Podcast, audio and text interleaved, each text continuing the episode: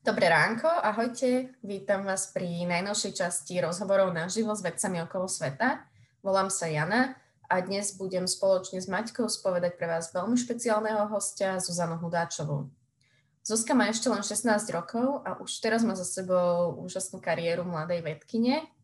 Prvýkrát som o Zuzke počula, keď práve dokončila svoju prvú stáž na Masarykovej univerzite asi 2 roky dozadu. Potom sme sa spoločne spojili cez Skype minulú jar, kedy rozbiehala na bilingválnom gymnáziu v Sučanoch program Gbas Interns. Tento program bol venovaný stredoškolákom vo veku 15 až 19 rokov, ktorí mali záujem robiť si praxe alebo stáže v rôznych vedeckých laboratóriách s rôznym zameraním. Zuzka momentálne študuje alebo pokračuje v štúdiu na strednej škole v Škótsku. Zuzi, vítaj medzi nami, je to super mať ťa tu. Dovol mi prosím ťa rovno sa na začiatok opýtať prvú otázku. Viem o tebe, že ty pochádzaš pôvodne z Osvitu. Ako si sa vôbec dostala na gymnázium v Sučanoch? Mala som 13 a mala som pocit, že už stagnujem. Mala som pocit, že potrebujem sa niekam posunúť. A ako prvá dobrá škola, o ktorej som počula, ktorá som vedela, že je lepšia ako stredné bilingválne gymnázia v mojom okolí, tak to bolo Gbas Sučany, kde som vlastne vedela, že je tam aj príležitosť štúdia v zahraničí, teda že veľmi sa propagujú tieto príležitosti a vďaka tomu vlastne som sa pripravovala na ten ich selektívny proces, ktorý je trochu iný ako na iných školách a mala som šťastie, dostala som sa. Super. A viem, že keď si bola v Sučanoch, tak si tam zakladala aj krúžok. Vlastne boli tam nejaké možnosti krúžkov a ty si chcela nejaký špeciálny? Alebo že ako vlastne celo vzniklo to, že ty ako študentka si založila nejaký krúžok na strednej škole?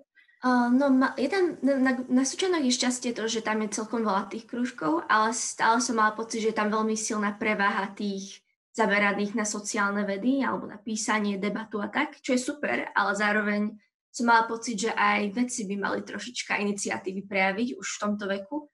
Preto som sa rozhodla založiť biologický krúžok a následne aj psychologický, ktoré vlastne fungovali samostatne, ale boli celé ako keby vedené mnou. Pričom jediné, čo som potrebovala, je určité oficiálne záležitosti, aby bolo vybavené nejakým učiteľským garantom, ktorý pre mňa bol moja učiteľka biológie, ale inak som vlastne všetko robila sama. Čiže vlastne aj tie témy, čo ste rozoberali, čiže ty si to nachystala a potom ste to spolu so spolužiakmi rozoberali, hej? Áno, ja som si zvyčajne pripravila prezentáciu alebo som poprosila nejakých iných, aby si pripravili svoju prezentáciu o nejakej téme, čo ich zaujíma. Zaujímavé. A tam ste riešili aj vedecké články. Alebo, hej? A hlavne tak, že stredoškolská biológia, keďže mnoho ľudí ešte malo tam 15-14 rokov, Takže ešte nepoznali ani niektoré tie základy, ktoré sú potrebné na to, aby sa pochopili tie viacej špecifické témy. Tak aj to sme rozoberali. A ten krúžok funguje ešte teraz? Aj keď som odišla, zverila som to do rúk nejakých ľudí a zo začiatku to fungovalo. Teraz už to nevyzerá veľmi aktívne, ale rozmýšľala som, že im to pripomeniem, lebo je to celkom dôležitá vec, podľa mňa. A koľko ste sa tam stretávali? Boli týždne, kedy tam prišli 3, ale boli týždne, kedy tam boli aj 10 a stretávali sme sa každý týždeň, ak sa dalo. A je to rovno aj otázka od Dominiky Fričovej na teba, keď si hovorila, že v 13 si stagnovala, že ju zaujíma, že ako môže niekto v takom veku stagnovať, že jej netier má 12 a venuje sa TikToku a YouTube, že či teba vlastne minuli tieto veci. Nie úplne minulý, skôr by som povedala, že objavila som ich neskôr a objavila som ich v bode, kedy som si vedela správne posúdiť, že toto je strata môjho času, budem to používať iba na veci, ktoré mi pomáhajú rozvíjať sa ako človek. Že chcem ich použiť na to, na čo ich treba, nie na to, na čo sme si ich my modifikovali tak, aby boli zábava a strata času. V 13 som stagnovala, pretože jednoducho som mala pocit, že tá škola mi neposkytuje vedomosti, ktoré potrebujem. Už to bolo repetitívne, bolo to veľmi faktuálne a že neučili ma myslieť, učili ma memorizovať. Mm-hmm. Už som spomínala tú tvoju stáž na Masarykovej univerzite a ty si sa tam práve dostala z tohto gymnázia v Sučanoch. Ako si sa tam dostala? No práve keď som, jeden večer som bola chorá, bola som doma práve a rozmýšľala som, že mám pocit, že to bolo také obdobie, kedy som sa strašne venovala vedomosti z biológie a vedy, že tak veľmi som si študovala veci nad rámec a tak, ale mám pocit, že je to celkom, nie že nepoužiteľné, ale že veľmi rada by som to aplikovala do praxe a zároveň chcela som sa angažovať v niečom, čo zisťuje tie fakty, o ktorých sa ľudia potom učia, že veľmi ma zaujímal ten proces. Tak začala som písať maily viacerým odborníkom na Slovensku. Musím povedať, že 90% z nich mi ani neodpísalo a zvyšných 10% ma stručne jasne odmietlo. Ale potom som začala vlastne kontaktovať aj ľudí, čo boli v databáze našej školy ako alumni. A vlastne oni sú že naši ľudia, že zo Sučian sú viacej takí otvorenomyselní a možno ochotní mi dať čo. Môžu nájsť, alebo celé si to riešila sama? Pedagógovia nie, ale kontaktovala som rôznych alumni, s ktorými som sa napríklad stretla na školských akciách alebo tak. Oni ma prepojili na iného človeka, na ďalšieho človeka a následne som sa nakoniec dostala do bodu, kedy som si dokonca mohla vyberať medzi ľuďmi. Prišla vlastne, keď si išla na tú štáž, tak si mala ešte 14 rokov, že? A keď si tam prišla, že aké to bolo, že ukázali ti všetko a ako ti tam prijali až tieto veci po príchode tam na tú Masarykovú univerzitu? Určite mali ku mne, myslím si, že zo začiatku asi očakávali sami o seba, že budú mať ku mne iný prístup, keďže som bola taká mladá, ale ja mám pocit, že privedli ma tým rovnako ako akéhokoľvek nového vysokoškolského študenta, ktorý je prvýkrát v laboratóriu, že poukazovala mi to tam všetko, vyškolili ma v tom, čo som šla robiť a následne už som aj pracovala samostatne. Takže bol to celkom klasický proces. A čo bolo také, čo ťa najviac prekvapilo, keď si prišla do toho labáku? No, asi to množstvo manuálnej práce, ktoré vedci musia robiť, pretože my ako ľudia si zvyčajne predstavujeme vedcov ako tých ľudí, čo strašne veľa rozmýšľajú stále, píšu a tak, čo je veľká súčasť tej práce, ale zároveň je tam veľmi veľké množstvo aj toho tej manuálnej činnosti, ktorý človek musí robiť, čo ma trochu prekvapilo zo začiatku. A koľko hodín si trávila v tom labáku, keď si bola? Záviselo od experimentov, ale denne to bolo od 8, 9, 10 a niekedy aj 11, 12 hodín. Veľmi závisí. A tam si robila na akom experimente? Ak to vieš tak veľmi laicky popísať. Je to veľmi špecifická téma, takže ťažko sa to vysvetľuje, ale tak prvý rok, celkovo to laboratórium, po ktorým som bola, sa venuje neurogenéze, čo je vlastne výskum toho, ako sa z kmeňových buniek, čo sú vlastne bunky, z ktorých sa môže stať hocičo, ako sa z nich vlastne stane taká neurálna formácia. A tie neurálne formácie boli rôzne. Že prvý rok som pracovala na formácii, ktorá nazýva neurálne rozety, čo je tzv. 2D model toho, ako môžeme premeniť z kmeňových buniek, ako môžeme z kmeňových buniek spraviť nejakú formu tých mozgových buniek. A vlastne ja som robila imunofluorescenčnú analýzu, čo znamená, že som farbila a detegovala prítomnosť rôznych proteínov počas tohto procesu a že koľko veľa ich bolo, kde boli prítomné a tak, v akej fáze. Zaujímavé. A okrem toho, ty si bola vlastne i na Českej akadémii vied ten ďalší rok a to si ako hľadala vlastne túto pozíciu? Tá pozícia si našla mňa a bolo to skôr taká krátkodobá pracovná skúsenosť než stáž, lebo tam som bola iba týždeň aj niečo. A vlastne bolo to tak, že niekto sa dopočul o tom, čo som robila, že tá pracovníčka, po ktorou som tam bola, sa o tom dopočula a oslovila ma, že či by som nemala záujem sa tam k ním do laboratórií pozrieť. Tak som túto ponuku prijala a vlastne videla som, ako sa pracuje na modelových organizmoch, keďže oni vlastne pracovali na myšiach a pozorovali, ako vlastne rôzne peptidy ovplyvňujú zmeny v ich mozgu. Zaujímavé. Ja ešte pripomeniem, lebo sa viac ľudí pripojilo, že ak niekto chce položiť Zuzke otázku, tak to môžete položiť v čete. Tam vlastne každý uvidí tú otázku, ktorú položíte. A teda my môžeme pokračovať ďalej ešte v týchto tvojich skúsenostiach, že aká bola vlastne tvoja skúsenosť, že ty si prišla ako stredoškoláčka medzi väčšinou vysokoškolských vedeckých pracovníkov a výskumníkov, že ako ťa vnímali to, že ty si vlastne výrazne mladšia a máš menej skúsenosti ako oni? Či ti to dávali najavo, alebo či ste ti viac venovali, alebo aký si mala pocit z nich? Určite tam bola nejaká tá opatrnosť z ich strany zo začiatku, ale nemôžem povedať, že mi to dali pociťovať, pretože ja som sa tým, že som si uvedomovala, že z hľadiska toho, že som bola mladšia, evidentne, že výzorovo som vyzerala veľmi mlado, tak určite majú taký podvedomý pocit, že musia sa mi viacej venovať. Ale ja som sa práve preto snažila pracovať oveľa viac a snažila som sa byť veľmi profesionálna. A tak vlastne som sa ich snažila presvedčiť, že nepotrebujem túto extra pozornosť. A nakoniec vlastne pristupovali ku mne ako ku komukoľvek inému, kto bol v laboratóriu, za čo som veľmi vďačná. A viem aj, že si spoluautorom vedeckého článku. A čoho sa vlastne týkal ten článok a ako sa ti podarilo byť vlastne súčasťou výskumu, ktorý bol publikovaný? To boli tie neurálne rozety. Ja mám pocit, že väčšina mojej stredoškolskej vedeckej kariéry sa točí okolo neurálnych roziet. A bola to práve táto publikácia, lebo to bol jeden veľký výskum týkajúci sa vlastne tohto neurálneho modelu. A ja som práve tie veci, čo som pozorovala, detekovala, fotila pod fluorescenčným mikroskopom a tak, to sú vlastne veci, časť tej práce, ktorú robili oni ako celé laboratórium. A zhodou okolností nejaké tie výsledky, čo som vyprodukovala, bolo niečo, čo im mohlo pomôcť v publikácii, tak vlastne ma tam uviedla hlavná moja vedecká supervisor. Super. A je tu otázka aj od Domčí, že ako vlastne reagovali tvoji pedagógovia v Sučanoch na tieto všetky tvoje aktivity, aj na tú publikáciu, aj na tie tvoje skúsenosti v labákoch, aj spolužiaci, aj pedagógovia?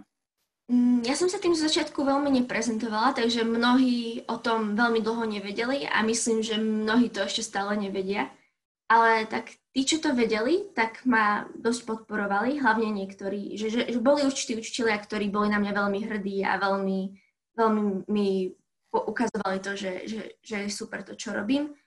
Ale boli aj takí, ktorí som mala pocit, že im práve, že nemali radi, keď som ako keby sa snažila pušnúť tie svoje vedomosti vyššie, než to, čo pokrýva stredná škola. Čo je podľa mňa smutné, lebo práve pedagógovia by mali byť tí, ktorí nás v tomto podporujú. Našťastie sú aj takí, ale sú bohužiaľ aj takí, čo sú na opačnej strane. A čo sa týka spolužiakov, myslím, že som pociťovala aj to, že niektorí ma veľmi podporovali, niektorí, veľa sa ma pýtalo, že ako to robíš a tak, ale niektorí to, nemyslím si, že ani registrovali. Rôzne prístupy. A aj od Šimona, že či si sa stretla s nejakými predsudkami, že vlastne si moc mladá na tieto všetky tvoje aktivity a či si sa nejako vysporiadala s týmito predsudkami? To bol hlavný dôvod, prečo som vlastne nedostala stáž na Slovensku a to, že všetci odborníci, ktorých som na Slovensku oslovila v tom bode, ma odmietli s vysvetlením, no buď ma ja neodpísali, alebo ma odmietli s vysvetlením, sa ako dá v tvojom veku, to nie, ty budeš strašná, že proste si príliš mladá, budeš zbrklá, budeš... A bol tam ten predsudok, že si proste mladá a že nedokážeš to, nemáš na to. A ako som sa s tým vysporiadala? Takíto ľudia nemôžu mať to privilegium, aby ste sa vygolením vzdali. Sú to ľudia, ktorým práve musíte dokázať, že dobre, vy ste ma odmietli, ale niekto ma príjme. A pri tom človeku ukážem, čo dokážem. A už vaša smola, že ste mali tieto predsudky. Ešte je tu otázka od Vierky, že ako ťa vlastne na stáži a v škole obmedzuje to, že vlastne nie si plnoletá ten tvoj vek, že či vlastne musíš mať nejaké súhlasy rodičov, alebo ako to celé fungovalo? Problémy boli skôr takými vecami ako ubytovanie a tak. V laboratóriu ani veľmi nie, v laboratóriu som to nejako nepociťovala. Skôr, keď som niekam cestovala, lebo tak vedela som jednoducho, že nejaké veci si nemôžem sama dovoliť, nejakým veciam potrebujem nejakého plnoletého človeka, čo bude tam pri mne, alebo mi pomôže nejaké veci vybaviť. Ale inak ma to podľa mňa výrazne neobmedzovalo, že určite legislatívne nie, skôr z toho pohľadu predsudkov. Máme ešte otázku od Dominiky, že kde sa chystáš študovať výšku, či na Slovensku? Priznám sa, že nie. Moja priorita sú najmä americké výšky, keďže tam je veľmi vysoká možnosť aj hlásiť sa na undergraduate, teda ako keby kvázi bakalársky výskum a má tam svoj vlastný projekt, čo sa mne veľmi páči, preto hlasím teda najmä tam. A už máš aj vybrať tú konkrétnu také školy, že už si robila nejaký prehľad? Nechcem konkrétne špecifikovať všetky mená, ale priznám sa, že sú to Ivy Leagues plus výskumné americké univerzity. Super, tak budeme ti držať palce, aby si sa tam dostala. Dúfame, že budeme o tebe potom počuť znovu. Ja mám na teba ešte takú otázku. Neviem, trošku som vypadla, tak neviem, či ste to už zachytili, ale viem, že teraz v Škótsku si zapojená do publikovania jedného časopisu vedeckého pre vedeckých mladých výskumníkov. Môžeš nám o tom povedať, ako si sa tam pridala? Lebo sú tam ľudia z rôznych krajín, je to nejaká skupinka, ktorá sa v rámci nejakého krúžku dala dokopy a začali ste to robiť, alebo ako k tomu došlo? No, vlastne ja som sa toto leto zapojila do Young Global Scholars, čo je vlastne program pre mladých ľudí, čo sa chcú zapojiť do letnej školy špecifikovanej na ich oblasť. A vlastne dostala som sa tam vďaka LEAF štipendiu.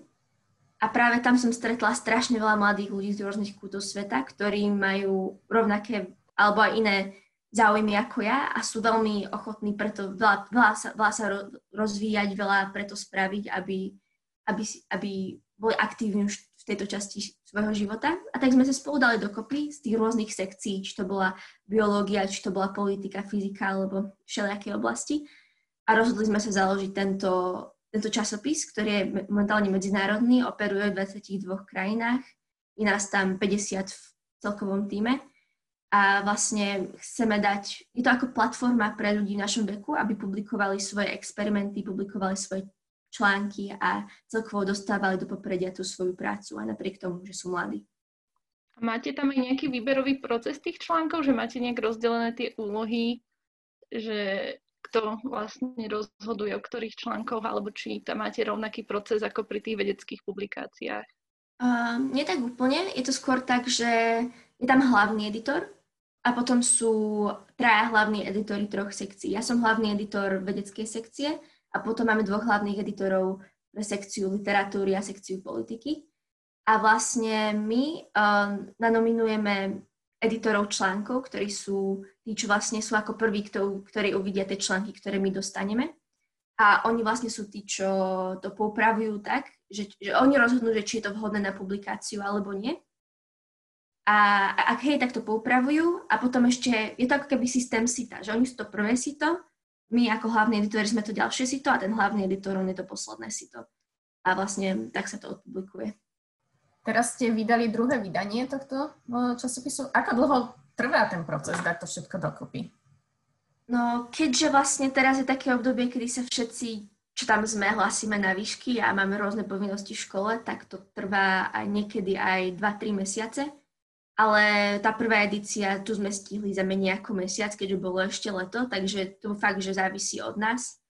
Ale tak snažíme sa vždy správne posúdiť, že koľko času na to budeme potrebovať, dať deadline tak, aby to bolo zároveň konštruktívne a zároveň, aby to ľudia stíhali. A na základe toho sa vlastne potom riadíme. Je to flexibilné. A v priemere sa vám tam koľko článkov hlási? A keď tak, ak vidíš, že hlási sa aj zo Slovenska nejaký, alebo zo Slovenska ešte to ľudia nejak nespoznali tieto možnosti? Ja sa to snažím celkom propagovať medzi tým svojim networkom na Slovensku a ozvali sa mi viacerí Slováci, ale musím povedať, že hlavne vysokoškoláci, keďže je to aj platforma pre vysokoškolákov, tak oni ma oslovili. Čo by som chcela, aby bolo, aby ľudia v mojom veku to viacej registrovali. Hlavne akože zo Slovenska, keďže viem, že podľa mňa by boli schopní napísať dobrý článok, len sa im proste nechce, čo je podľa mňa celkom smutné. Ale celkovo tam máme, vedecká sekcia má zvyčajne najviac článkov, my tam máme niekedy okolo 7, 8 až 10 a tie ostatné sekcie majú tak po 5, 6. Wow, toto je... Počujete ma? Lebo mne to občas blbne. Ja úplne čuhím pri pohľade na to, čo všetko ty tu rozprávaš, keď si predstavím, čo ja som robila v 16. Ježišmaria. No, až sa hanbím. Ale my sme trošku sa dostali aj do tvojho terajšieho leta, čo si zažila. Viem, že si robila... Hovorila si, že stáž na Slovensku bola problém, ale ty si mala šťastie, že si sa dostala na stáž do slovenskej firmy a pomáhala si pri tvorbe alebo testovaní PCR-kytov na COVID vo firme Multiplex Dx. Porozprávaš nám, ako si sa tam dostala a ako to prebiehalo? No, priznám sa, že pôvodne som toto leto mala ísť na Cambridgeskú univerzitu, zase pracovať na neurálnych formáciách a tak, ale bohužiaľ kvôli covidu to nešlo. Ale zároveň sa mi tým otvorila iná príležitosť a to bolo práve diagnostika covidu Pavla Čekana, ktorého veľmi obdivujem ako vedca a už dlhšie som ho registrovala. A vlastne ja som sa iba rozhodla, že prečo nie, prečo by som ho nemohla osloviť. Že vidím, že tam neboli žiadne študenti zatiaľ môjho veku, ale tak nič nedám za to, ako mu napíšem mail a ak sa tam pokúsim dostať. A síce mi to trvalo trošku ho presvedčiť, ale zase nie až tak veľmi. A nakoniec ma prijal a zaradil ma teda do týmu, ktorý sa venuje COVID diagnostike, keďže tam je vlastne viacej sekcií. A vlastne pracovala som práve v týme, ktorý vyvíja diagnostiku na základe LAMP assay, čo nie je PCR-ka, ale je to podobné PCR-ke. A keď to porovnáš, ako tam vnímali to, že si výrazne mladšia ako ostatní tvoji spolupracovníci, boli tam tiež predsudky, alebo tam si to nepocítila? Ale nie, vôbec nie. Multiplex Dx tým je asi jeden z najúžasnejších tímov, aký som mala kedy tú časť pracovať, lebo všetci sú tam zároveň strašne pracovití, inteligentní a tak, ale zároveň je to s nimi strašne sranda. A veľmi dobre som sa s nimi spoznala, aj ako človeka, aj ako spolupracovníčku ma brali veľmi, veľmi rovnocenne, za čo veľmi vďačím. A čo sa týka práce v labáku, keď porovnáš stáž v akademickom laboratóriu a vo firme, videla si tam nejaké rozdiely? Určite. Keďže v akademickom výskume ide o publikovanie, v korporačnom výskume ide skôr o veľmi rýchle a správne výsledky a následkom čoho je grantová žiadosť, patent a tak. Preto musím povedať, že Multiplex DX to bol skôr o tom, že nemohla som si dovoliť robiť toľko chýb a musela som byť hlavne presná a museli sme si dávať pozor, aby sme nepomínali príliš veľa vecí. Ježto na Masaryčke to skôr bolo také, že nevyšlo, choď znova, to tam si niečo rozliala, to je v pohode, máme ďalšie. Čiže v tom to bolo trochu iné. A v prístupe prinášania nových nápadov a tak ďalej, videla si aj tam trošku rozdiel? Ani veľmi nie, musím povedať, že... Diskutovala som rôzne nápady aj na Masaryčke, aj Multiplex DX a keďže vlastne aj Multiplex DX sú zvyčajne ľudia, ktorí začínali v akadémii, tak v oboch priestoroch bola veľká možnosť diskutovania nápadov a prejavenia názoru a aj rozobraním nejakých vecí, ktoré vieme, že nikdy nebudeme realizovať, ale strašne super sa o tom porozprávať. Takže v tom to bolo rovnaké. A ja ešte viem, že vlastne tento rok si začala ešte aj písať pre vedeckú sekciu denníka N. A že vlastne ako si sa k tomu dostala a ako ty vlastne všetko stíhaš, že máš strašne veľa aktivít a rozmýšľam, že kde to ty vlastne všetko dokážeš vložiť do toho času. Počkaj, takže táto otázka má dve sekcie. Ako som v denníku N a ako stíham svoj... dobre. Takže denník N... Zvyčajne veľa vecí, čo začínam ja, začína tým, že niekde sedím a strašne sa hnievám na niečo. A momentálne to bolo, čo sa týka denníku N, to bolo tak, že ja som sedela tu v Škótsku a čítala som príspevky rôznych ľudí na Facebooku o koronavíruse. A ja neznášam dezinformácie. Ja strašne neznášam dezinformácie a keď ľudia strašne bránia nejaký svoj názor na základe nepodložených faktov. To je nič ma nedokáže naštvať viac. A som si povedala, že je strašne veľa časopisov na Slovensku, ktoré tak okrajovo rozoberajú nejaké fakty, čo sa týka koronavírusu, ale ešte som nevidela nejaké také úderné zhrnutie, že dobre, toto je koronavírus, tak toho klasifikujeme, toto robí a tak. Tak som sa rozhodla najskôr začať blog na denníku N, kde som vlastne rozoberala celkom laicky túto biológiu, tak aby to ľudia mohli čítať. A bolo to celkom úspešné, hlavne teda prvá časť, ktorá sa vlastne rozoberala celkovú tú biológiu a myslím, že teraz to má už okolo 20,000 zhliadnutí, čo som ani nečakala som, že to bude také úspešné, ale tak účel to splnilo, ľudia začali čítať fakty, čo podľa mňa dôležité. A neskôr som sa rozhodla, že videla som, že aj denník N ma registruje, keďže aj na sociálnych sieťach, keď som to zdieľala, tak reagovali na moje príbehy a písali mi také povzbudzujúce správy a tak. Tam sa rozhodla, že napíšem do redakcie, že či by som nemohla písať konkrétne pre nich, keďže uvedomujem si, že nie som virologička, nie som ani epidemiologička a aj keď sa snažím podkladať všetky veci, o ktorých píšem, to neznamená, že to je nevyhnutne tá najväčšia, najsvetejšia pravda, ako môžete nájsť. Preto by som bola vďačná, kebyže moje články niekto kontroluje a edituje. A tak som sa dostala pod Otakara Horáka, ktorý vedie vedeckú sekciu a on ma teda prijal a dovolil mi posielať mu články a on to nakoniec editoval. A tak sa to začalo publikovať. Druhá časť otázky, ako stíham život. Neviem, ja mám pocit, že to ide celkom prirodzene. Ja nemám pocit, že by som sa nejako že by som vyhorela, alebo že by som mala pocit, že nestíham veci.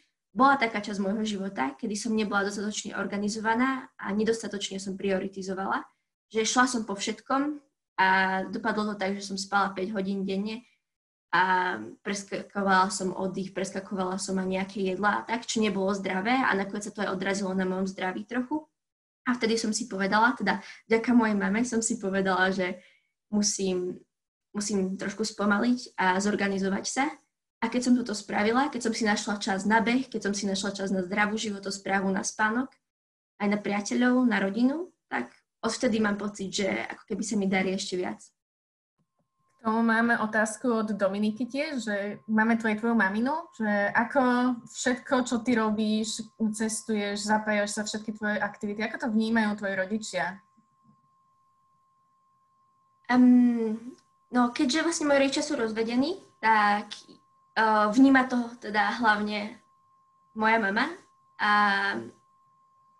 rozprávala som sa s ňou o tom viacerokrát a ja mám pocit, že samozrejme má trošička, hlavne v tom určitom období, kedy som to preháňala, mala podľa mňa trošku obavy o moje zdravie a hlavne o moje mentálne zdravie. A vždy mi vlastne snažila sa so mnou o tom porozprávať a upozorniť ma, že by som mala spomaliť, za čo som im veľmi vďačná, lebo tak to ma asi zachránilo pred mentálnou poruchou alebo s vyhorením.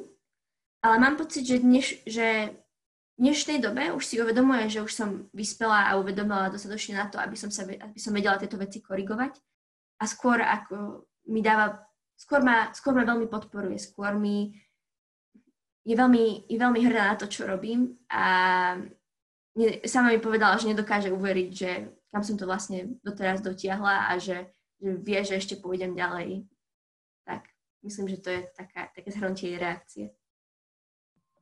Určite verím, že ťa podporuje v tomto, ako sa cítila, ale keď si jej povedal, že chceš odísť z domu.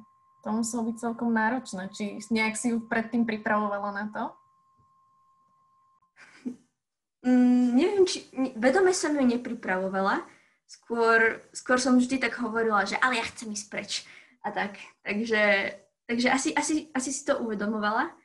Ale keďže vlastne počas celého môjho života to bola moja mama a ja, že vždy sme to boli my dve proti celému svetu akoby, tak určite to muselo byť pre ňu veľmi ťažké, lebo aj pre mňa to bolo ťažké a čím som staršia, tým viac si uvedomujem, že ako sa ona asi musela cítiť v tom bode, keď jediné dieťa vlastne odchádza preč vo veku 13 rokov.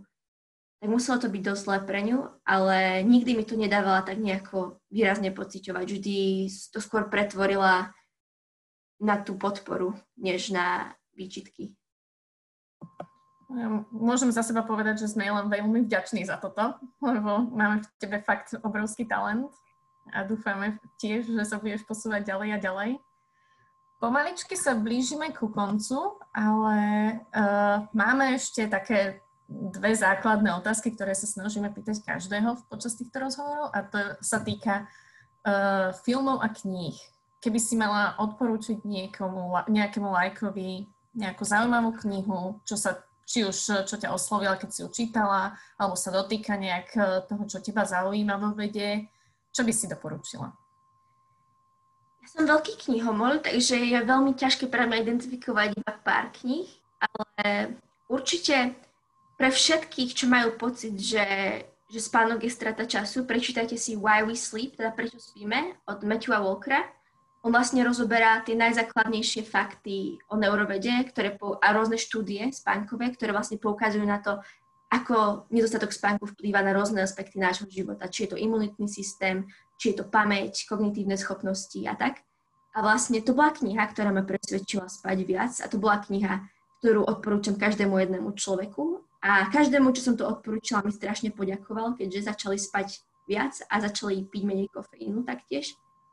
Takže to je jedna kniha. Čo sa týka filmov, asi by som odporúčila Inception, za počiatok s Leonardom DiCapriom, keďže vlastne to rozberá celkom zaujímavú tematiku podvedomia, spánku, a je to celkovo veľmi zaujímavý a pútavý film, ktorý vás aj vlastne prinúti zamyslieť sa nad našim vedomím a mozgom. To sú asi také dva hlavné piky. Ďakujeme za inšpiráciu. Why to sleep, to už som od niekoho počula a dostala doporučenia, tak sa asi k tomu vrátim a musím si to prečítať. Aj keď ja a slovo spanie nie je zase problém. Dobre, Mati, máš ešte nejakú otázku, ktorá by ťa zaujímala? Možno môže ešte Zuzka na záver dať takú nejakú motiváciu všetkým, že prečo sa oplatí venovať aktivitám a vycestovať do zahraničia a byť aktívnejší a možno nejak motivovať ostatných, hej, tí, čo nie sú teraz síce pripojení, ale možno si to pozrú neskôr. Čiže takú motiváciu na záver. Dobre, poďme na to. Tak, ja viem, že je veľmi pohodlné nič nerobiť a veľmi pohodlné sústrediť sa na to, že teraz idem pozrieť film, alebo teraz je mi dobre, prečo by som sa mal niekam pohnúť. Až na to, že ja som si uvedomila, že pracovať a byť aktívny zo začiatku vyzerá náročné, ale čím dlhšie to robíte, tým viac ste na to, ako keby na tom závislí. Je to podobné ako s behom. Zo začiatku, keď bežíte, tak fučíte, je vám zle a tak, ale postupne na základe toho, že vlastne sú tam tie endorfíny a začnete sa pri tom cítiť výborne, tak začnete to vyhľadávať, že nedokážete žiť bez toho behu. Napodobne je to aj so všetkými aktivitami, keďže v začiatku je na niečo pracovať ťažké, ale potom, keď sa do toho dostanete, vidíte, ako to ovplyvnilo ľudí okolo vás, vidíte, ako to inšpirovalo ľudí okolo vás, vidíte, koľko veľa ste sa toho naučili, ako ste vyspeli a čo všetko ste vlastne dokázali za ten krátky čas, za ten začiatok, ktorý bolel, ale stálo to za to na základe toho, že ste dosiahli niečo, čo výrazne posunulo aj vás, ale aj ste vlastne mali efekt na svet okolo vás. A podľa mňa neexistuje nič lepšie ako ten pocit, že ste ovplyvnili generáciu, že ste ovplyvnili populáciu. Že stojí to za to, fakt. Aj keď to boli do začiatku. Ďakujeme za túto motiváciu. Máme tu ešte poslednú otázku v našom čete. Zuzka má vnútornú motiváciu a drive, ale určite je veľa šikovných študentov, ktorí by možno pri správnej podpore od pedagógov vedeli dosiahnuť viac. Čo by im mohlo pomôcť? Otázka od Domči. Čo si myslíš, že im môže pomôcť? Z hľadiska pedagógov? Neviem, či celkom chápem, že z akého hľadiska mám odpovedať. Možno dať nejaký návrh pre pedagógov, ako povzbudiť svojich študentov a celkovo vonkajšia podpora, ako je z našej strany treba povzbudiť tých študentov byť viac aktívnejší. To je veľmi dobrá otázka. No, v prvom rade nepristúpať k ním ako k deťom. Uvedomujem si, že je ťažké sa pozrieť na 14-ročného človeka a povedať si, toto je človek rovný mne, a určite skúsenosťami nie, vekom nie, a pravdepodobne ani vedomosťami nie, ale ako sa máme stať takými ľuďmi, ak nedostaneme podporu od ľudí ako vy? Že je potrebné sa nepozerať na deti ako na deti, ale pozerať sa na ľudí, ktorí dokážu presne to isté ako dospelí, pretože veľa ľudí to dokáže a potrebujú dostať pocit, že ľudia im zveria zodpovednosť. Potrebujú dostať pocit, že áno, máme tu pre vás túto rolu, povieme ti, čo máš robiť, ale všetko sa to necháme na teba. Že potrebujú mať pocit, že vy im veríte a potrebujú mať pocit, že oni dokážu presne to isté, čo vy, lebo veríte, že sú dostatočne zodpovední na to, aby to urobili. Takže ide hlavne o ten prístup a hlavne o to, ako som povedala, aby mali pocit, že sú rovnocenní a že dokážu čokoľvek, nezávislosti od veku. Myslím, že to je veľmi...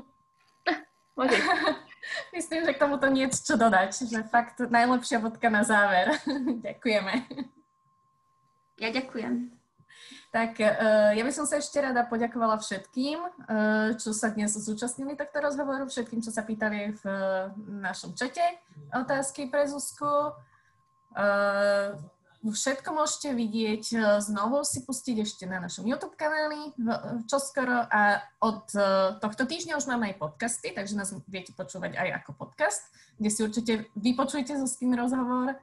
A budúci mesiac budeme mať rozhovor s Radoslavom Janoščákom, ktorý pôsobil v New Yorku a teraz je momentálne v Barcelóne. Je to veľmi zaujímavý človek a vedec. Bude to určite opäť veľmi inšpiratívny rozhovor.